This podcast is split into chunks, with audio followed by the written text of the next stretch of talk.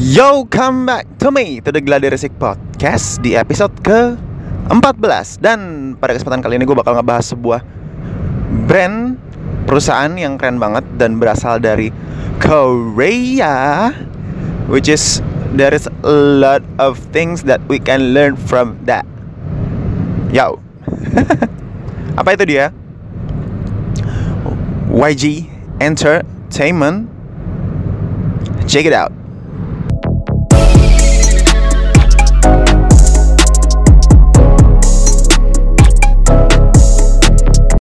Agu News. Untuk yang pengen tahu lebih jauh kritik atau saran bisa langsung kirim aja ke gladiresik7 at gmail.com atau mention atau direct message juga boleh ke Instagram at gladiresik studio. Stay tune nam podcast Gladiresik. Oke, kita langsung aja bakal bahas YG Entertainment yang merupakan sebuah perusahaan hiburan asal Korea Selatan dan didirikan tahun 96 di Seoul. YG itu sendiri adalah singkatan dari nama pendirinya, Yanggun, sekaligus direktur eksekutif yang nama aslinya adalah Yang Hyun Suk. Kemudian CEO dari YG adalah Yang Min Suk yang merupakan adiknya. Perusahaan ini awalnya merupakan sebuah perusahaan label rekaman dan pencari bakat juga, terutama di bidang musik lah. Kemudian tahun 96-an itu awal-awal sampai tahun 90-an lah pokoknya ya. Kalau yang gue dapet beberapa sumber informasinya, mereka tuh genrenya hip hop banget gitu lah. Terus kayak uh, yang paling dikenal gitu salah satunya tuh ada Jinushan Marejo. Ya yeah, si Jinushan itu.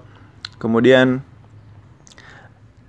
Dari 2000-an sampai 2006 gitu Ada Big Bang. Siapa yang gak tahu Big Bang gitu kan? Dia adalah salah satu boy band Korea Terbaik gitu kan udah keliling dunia ke mana-mana gitu kan dikenal sama orang-orang Amerika menciptakan lagunya sendiri gitu bahkan. Kemudian ada Psy di situ juga. Siapa yang nggak tahu Psy gitu kan?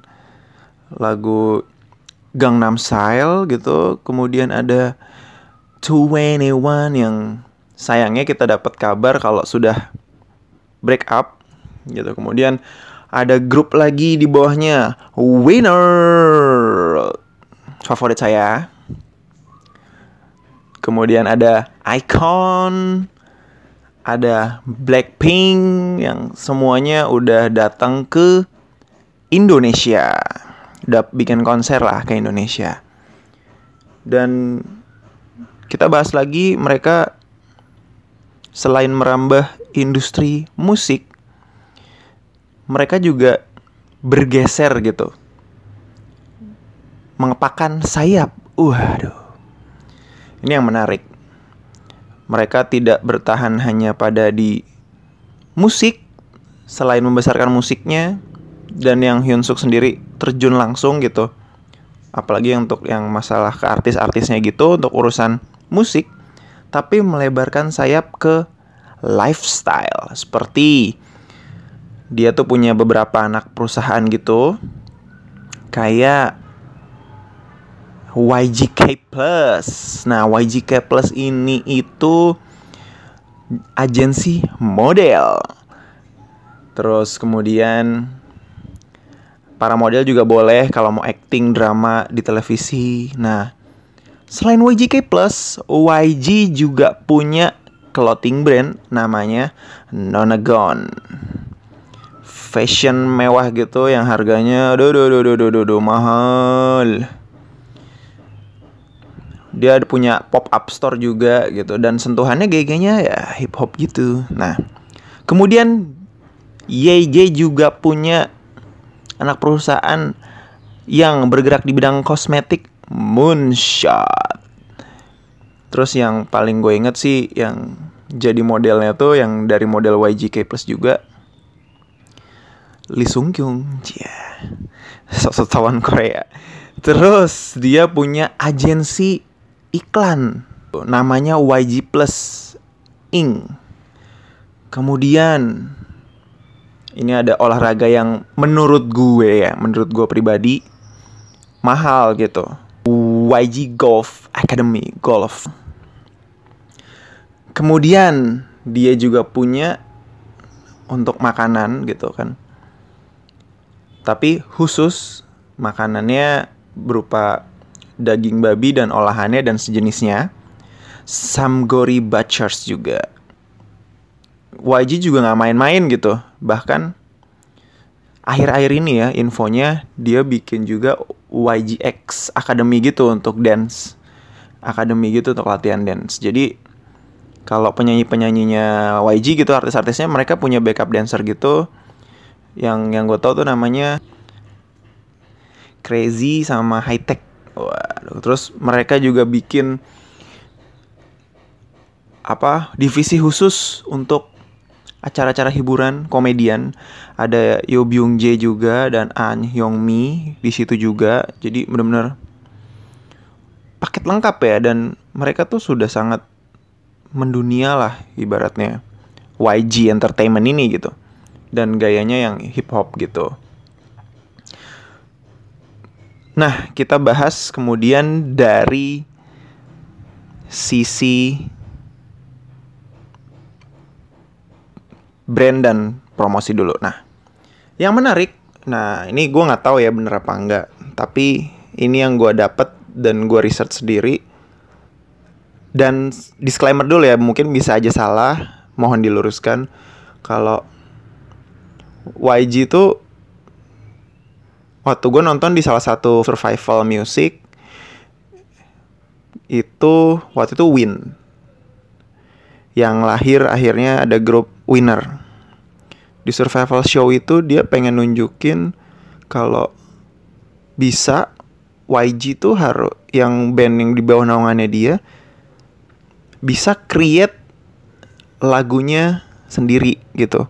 Harus bisa menciptakan lagu sehingga uh, ke depan YG maunya anak-anak ini bisa jadi orang-orang yang mandiri gitu.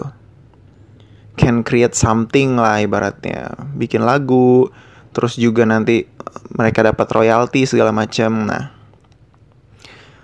jadi di apalagi terutama di yang menang ini winner itu mereka hampir semuanya lah itu nyiptain lagu sendiri gitu itu yang terus diusahakan didorong sama YG gitu. Karena mereka kan core musik. Kalau di Korea sendiri itu kan industri hiburan kalau mau nampilin musik gitu kan mereka juga promosinya ikut variety show gitu kan. Kalau bisa orangnya juga seru. Dan di bagian masing di grupnya di grup masing-masing band itu boy band itu atau girl band ya ada yang punya talent talent khusus lah untuk ditampilkan di variety show gitu kan. Nah didorong juga tuh sama YG gitu. Belajar acting buat video klip segala macem. Belajar dance kayak gitu-gitu semacamnya itu di hampir semua agensi lah. Tapi yang paling menarik itu kesannya kan memang musiknya YG itu ya kadang-kadang gue ngomong nyebut YG ya kan Indonesia banget. Kadang-kadang gue nyebut YG itu uh, walaupun secara musik kiblatnya agak-agak ke barat gitu kan. Hip hop, dance, pop gitu kan, trap, musik kayak gitu. Tapi bener-bener waktu di gue nonton survival tuh waktu bikin lagu gitu kan waktu tim Alon tim B didorong untuk bahasanya tuh harus lebih banyak 90% bahasa Korea gitu. Didorong untuk cinta bahasanya karena yang menarik menurut gue adalah ketika lo bisa mendunia, tapi identitas negara lo tuh tetap di bawah gitu. Dan itu yang berhasil terjadi sama Korea gitu industri hiburannya gitu.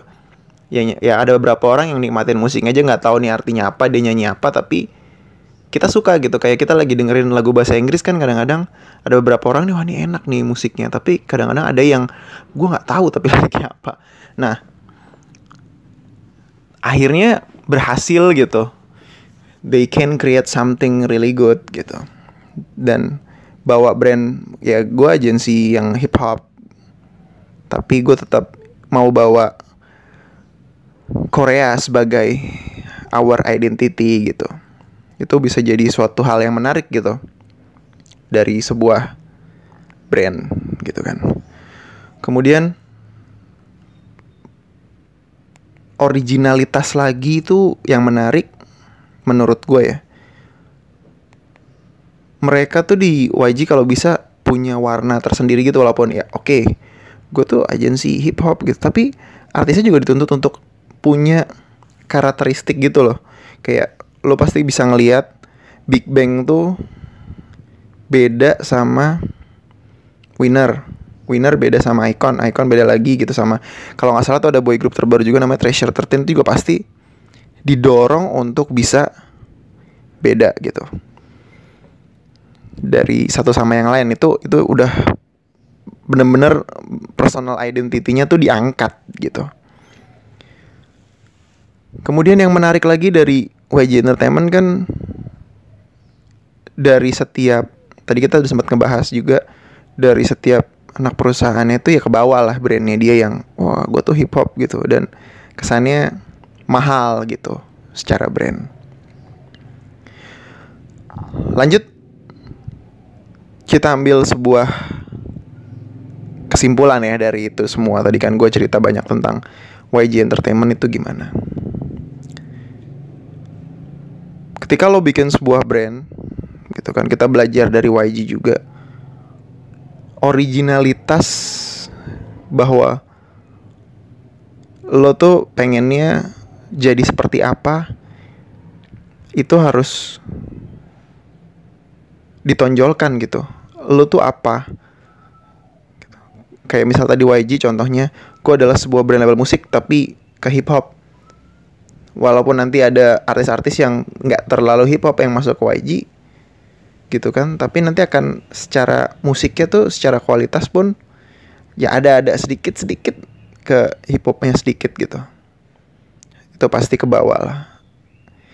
Terus oke okay, misalnya dia nggak terlalu hip hop tapi secara kualitas tuh harus nonjok lah ibaratnya digodok musiknya secara serius banget lah. Bener-bener yang kualitas musiknya harus yang didorong.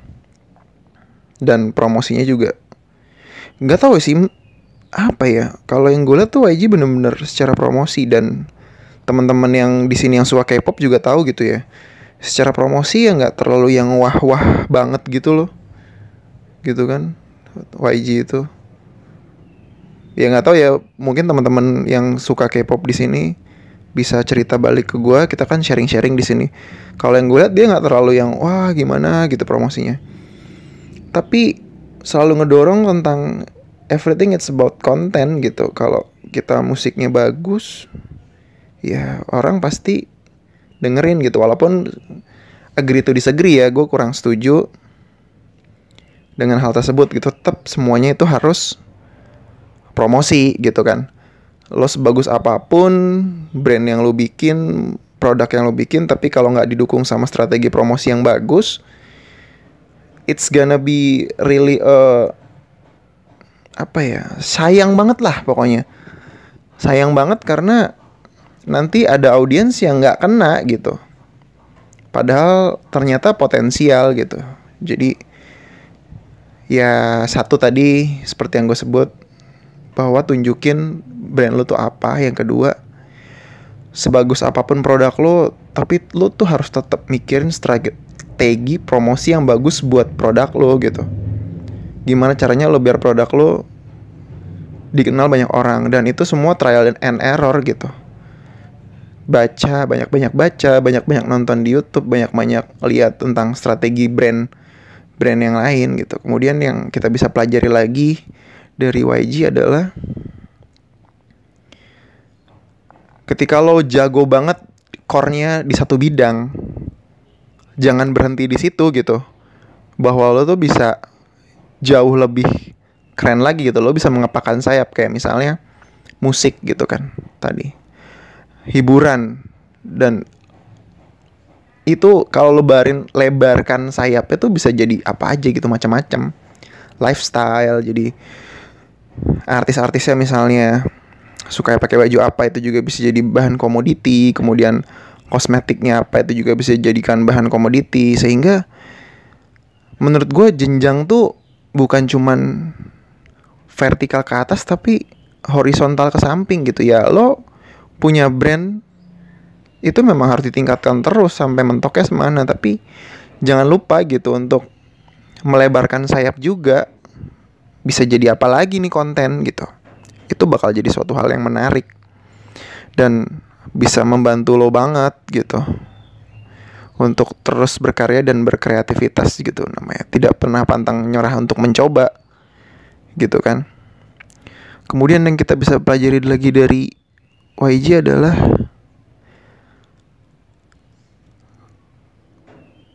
mereka percaya kalau kualitas yang bagus itu pasti akan membuahkan hasil gitu.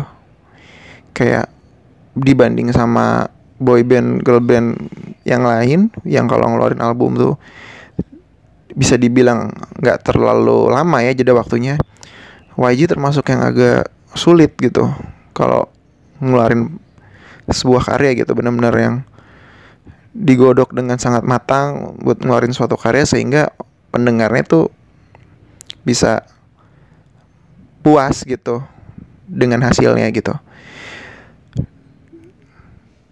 Yes setuju dan tidak setuju tapi memang sebuah produk tuh harus kualitasnya tinggi ya tapi menjaga audiens lo tetap bilang kalau lo tuh ada gitu.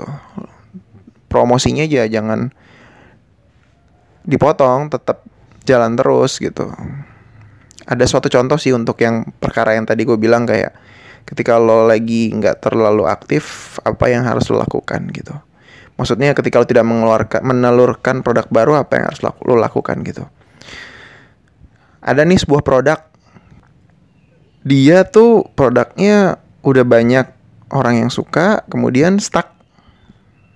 Pengen nambah audiens lagi cuman kayaknya kok agak susah gitu.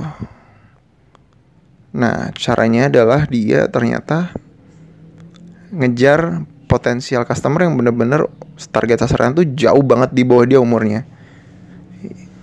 Biar tetap berasa gue tuh ada gitu. Gue tuh hadir. Jadi kalau nanti dia udah gede dia inget suatu brand yaitu dia gitu. Itu bisa jadi solusi yang cukup menarik gitu ya untuk brand lo gitu. Ya jangan pernah putus lah gitu aktif terus. Kalau lo mau brand lo tuh namanya selalu dengar gitu. Bikin kegiatan apa. Kemudian dijaga juga produknya biar bisa terdengar di mana-mana. Itu menurut gue sangat penting. Atau dijadwalin apa gitu. Yap, sekian aja dari gue. Mudah-mudahan bermanfaat. Bahwa intinya adalah sebuah brand itu selalu bisa dikembangkan dan jangan lupa selalu aktif. Bye.